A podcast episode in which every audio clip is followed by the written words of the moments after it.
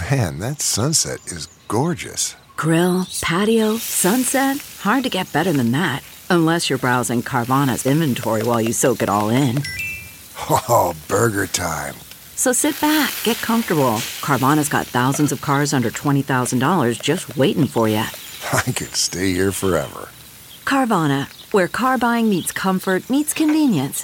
Download the app or visit Carvana.com today.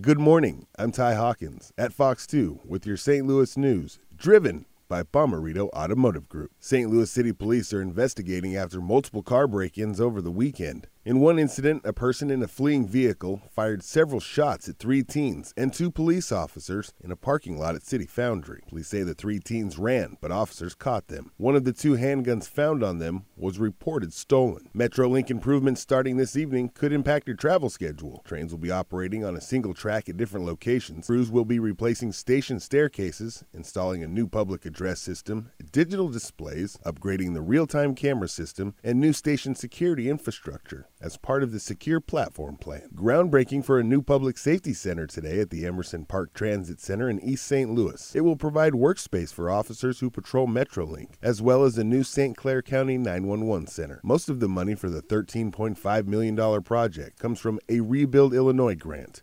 From the Fox 2 Weather Department, Quiet sunny day this afternoon with highs in the 40s. Dry on Tuesday with increasing cloud cover before our next winter storm moves in on Tuesday night. A winter storm watch will be in effect Tuesday night into Wednesday morning. Rain, then snow through the overnight hours. Four to six inches of snow possible across the bi state. The rest of Wednesday will be cold and windy with temps in the 30s and gusts around 25 miles per hour.